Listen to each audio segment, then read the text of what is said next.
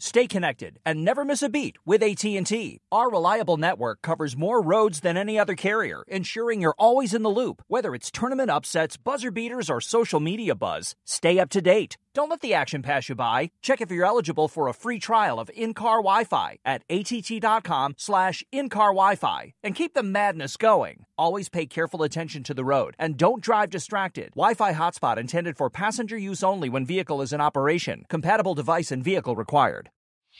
Whether it's your first time betting or you've been gambling for years, have a plan and know the game.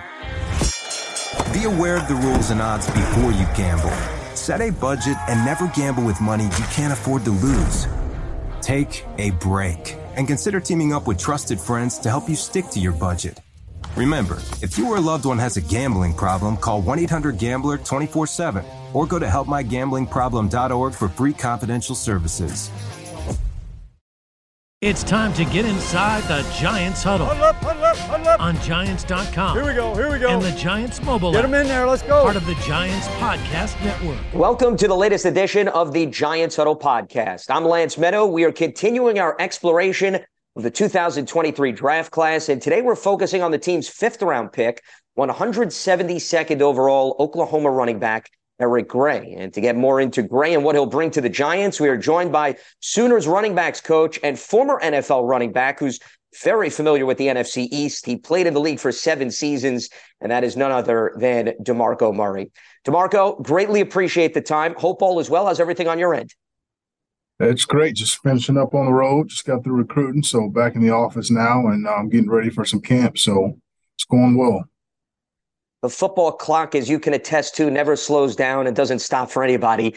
It's cyclical. So we can all relate to that. And clearly, looking forward to getting your insight on Eric Gray. I want to start with what he talked about when he met the media once he was drafted. And he talked about how you were a heavy influence as to why he decided to transfer from Tennessee to Oklahoma because he really wanted to be exposed to somebody like yourself who had a wealth of experience at this position on the NFL level. What were the conversations you had with him as he was contemplating what he wanted to do after playing two years at Tennessee? Um, just that, um, having a chance to come here and learn from a guy who's been um, where he's trying to get, and um, you know, Eric, Eric's just the first day I spoke with him, he's always had a pro mentality.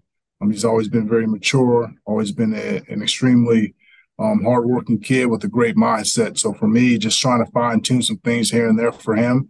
Um, but more importantly, um, just letting him know that, hey, man, you're going to be coached hard. You're going to be coached the right way. And, you know, when you do get to that next level, you know, verbally, um, you know, you're going to be having spoke that same language, you know, one or two years here, you know, however long it take you to, you know, obviously transition to the next level. But um, Eric's been a, a great, great person to work with, um, like tremendous athlete for us, great leader for me, um, but also, you know, a guy that I knew every day coming to this building, he was one guy I never had to worry about. Well, speaking of transition, he made quite the jump from 2021 to 2022. And of course, that was a reflection of usage. What clicked, DeMarco, for Eric this past season that he had over 1,300 yards rushing and he really made the most of his additional carries? I think just being okay with those dirty runs, you know, those two, three, four yard runs that, um, you know, sometimes you need those to set up the big ones. And and for him, you know, he was able to bulk up a little bit more, but understanding that, hey, fall forward, get your head down, and again, be physical, and then add on another yard or two rather than jump cutting and losing a yard or maybe not getting, you know, um, those extra yards. But um, Eric has always been a, a, a guy that, you know, he can see the field. Um, um, as a coach, you always appreciate a guy that you can talk to in the classroom or you can tell him one detail and then he goes out there and does it that same second, that same play. And he's always been a guy like that since he stepped on campus for me. Um, and, you know, again, I think he ran extremely hard between the tackles and um, he had the opportunities that he had this past year that he didn't have two years ago. Well, how big of a jump is it? I mean, you've been in backfields throughout your professional career where you shared the wealth and you've also have been the workhorse. We're talking about a player that goes from 78 carries in 2021 to 213 this past season. How do you think he handled that? And what type of adjustment does a running back have to go through when the workload increases like that? He handled it well. He always tell guys, man, he's a pro on and off the field as a teammate, um, as a as a player, he's he's truly a pro. Um, doesn't doesn't get fazed by by getting coached hard. Doesn't get fazed by something that goes bad along the lines of a game, or if he makes a bad play, he doesn't get fazed. He has a short, short, short um short mindset, whether it's good, bad, or ugly. You know, as a, as a professional, you want to have that that mindset that hey, good, bad, or ugly, move on to the next play as fast as you can and try to be the best player you can at each and every play. And and for Eric Gray, um, obviously having 78 to 213 carries, um, you know, obviously as a competitor, you're a little, you know, disappointed at times, but he never stopped working. Uh, he never complained. He never um, questioned his own ability. He never questioned us as as a as a coach or a staff. Um, but all he did was just go back to work. Um, saw the one or two little things that he needed to improve on, um, and he just kept putting his head down, kept gradually improving. And and again, you talk about a veteran guy who's extremely mature, who's extremely unselfish.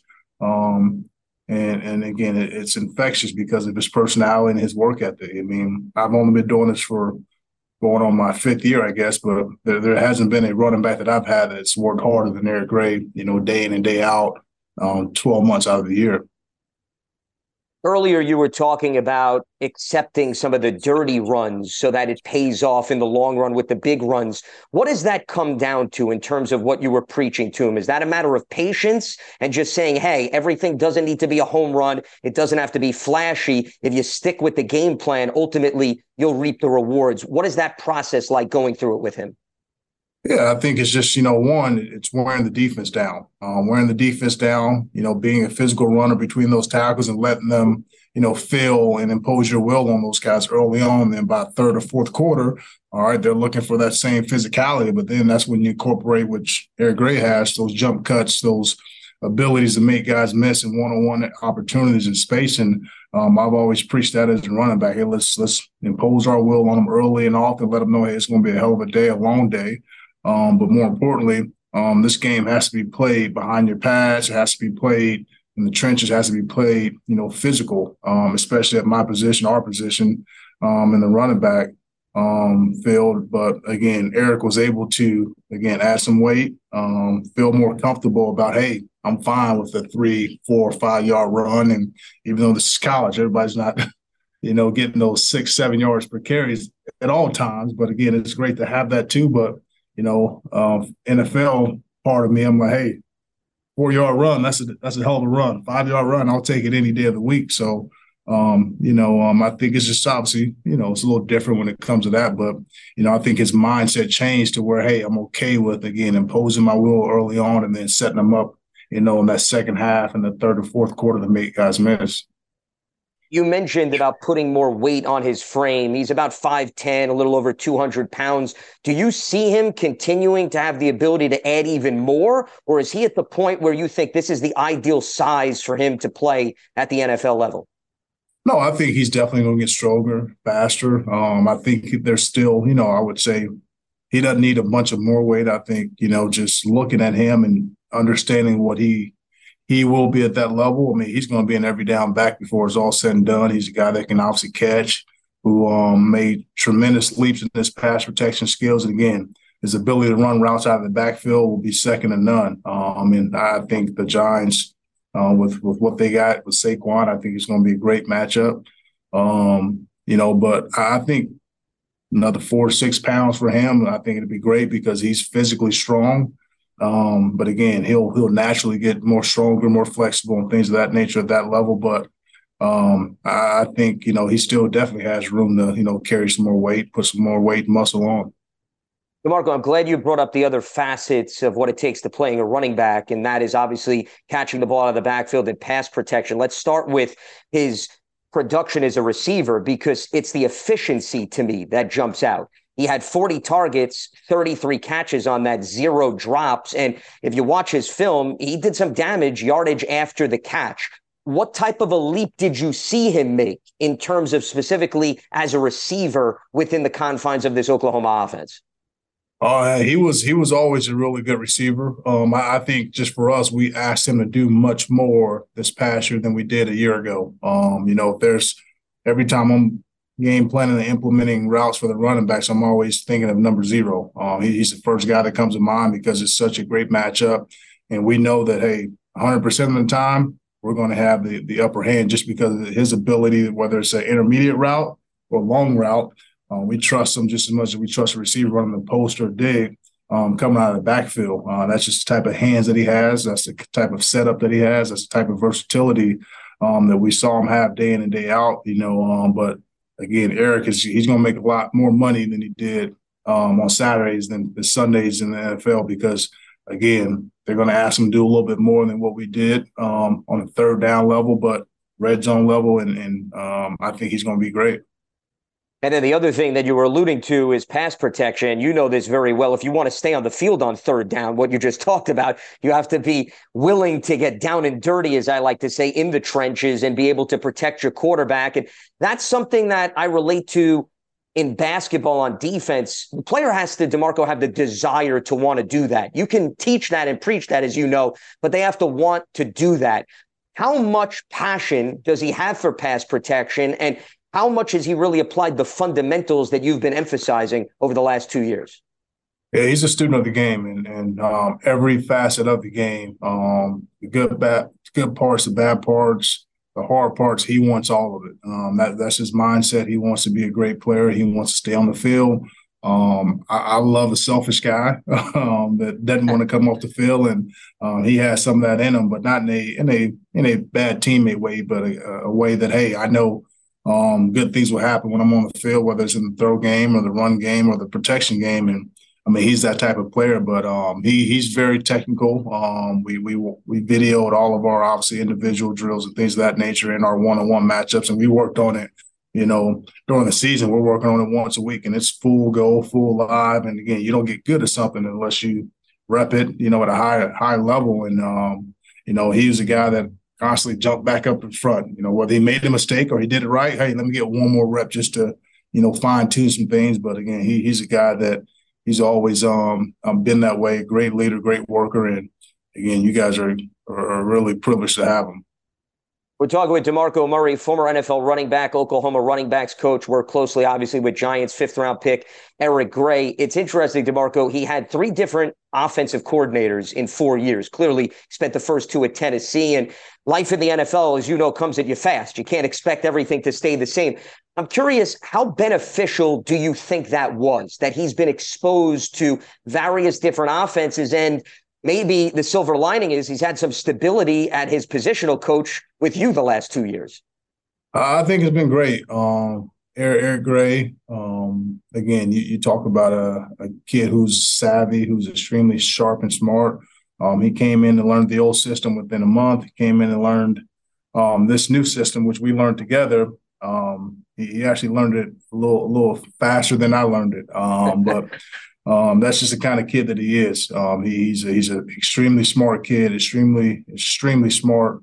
Um, and again, he, he's gonna he's gonna know the playbook inside and out. He's gonna know what the quarterback has. He's gonna know, know the offensive lineman has. He's gonna know what the receivers has. So again, that's how I was. That's how I want my guys to be. Not only know your position, but know everyone else's position as well. And again, have a, a high football like you. On a related note to that, it's interesting because Jeff Lebby, your offensive coordinator, he has this up tempo offense, there's RPOs. And I'm not saying that you've been, DeMarco, studying the Giants, but Daniel Jones is a very mobile quarterback. He's very much involved in the run game. How much do you think what you've run at Oklahoma over the last season with Dillon Gabriel, your quarterback, and him being involved in the run game, maybe makes for a very smooth transition to what Eric is going to be exposed to working alongside Daniel Jones in this Giants offense? But yeah, I think it's a great um, situation for Eric. Um, I think he'll be able to succeed in it early and often because of obviously hadn't been here and come from a system such as. Um, but again, um, obviously Daniel's a really good quarterback, runs the ball extremely well for a quarterback. So um, obviously we can add an extra, you know, element to the running game whether it's quarterback run game or obviously with, with Eric being the lead blocker, he's done that here. Um, so again, I, I think they're going to find situations to where they're able to use Eric in a, in a great situation as far as receiving the ball out of the backfield, being a, a lead blocker, or obviously running the ball. But um, I think the transition will be a little easier for Eric because of obviously his history here. Speaking of usage, I don't believe he had much exposure to special teams at Oklahoma, and it's understandable. He was one of your main backs, but as he moves to the NFL level and you're playing with Saquon Barkley, who you mentioned, so there may not be as many opportunities on offense. Where do you see him maybe fitting in at all as a special teamer, whether it be in the return game or some other facet?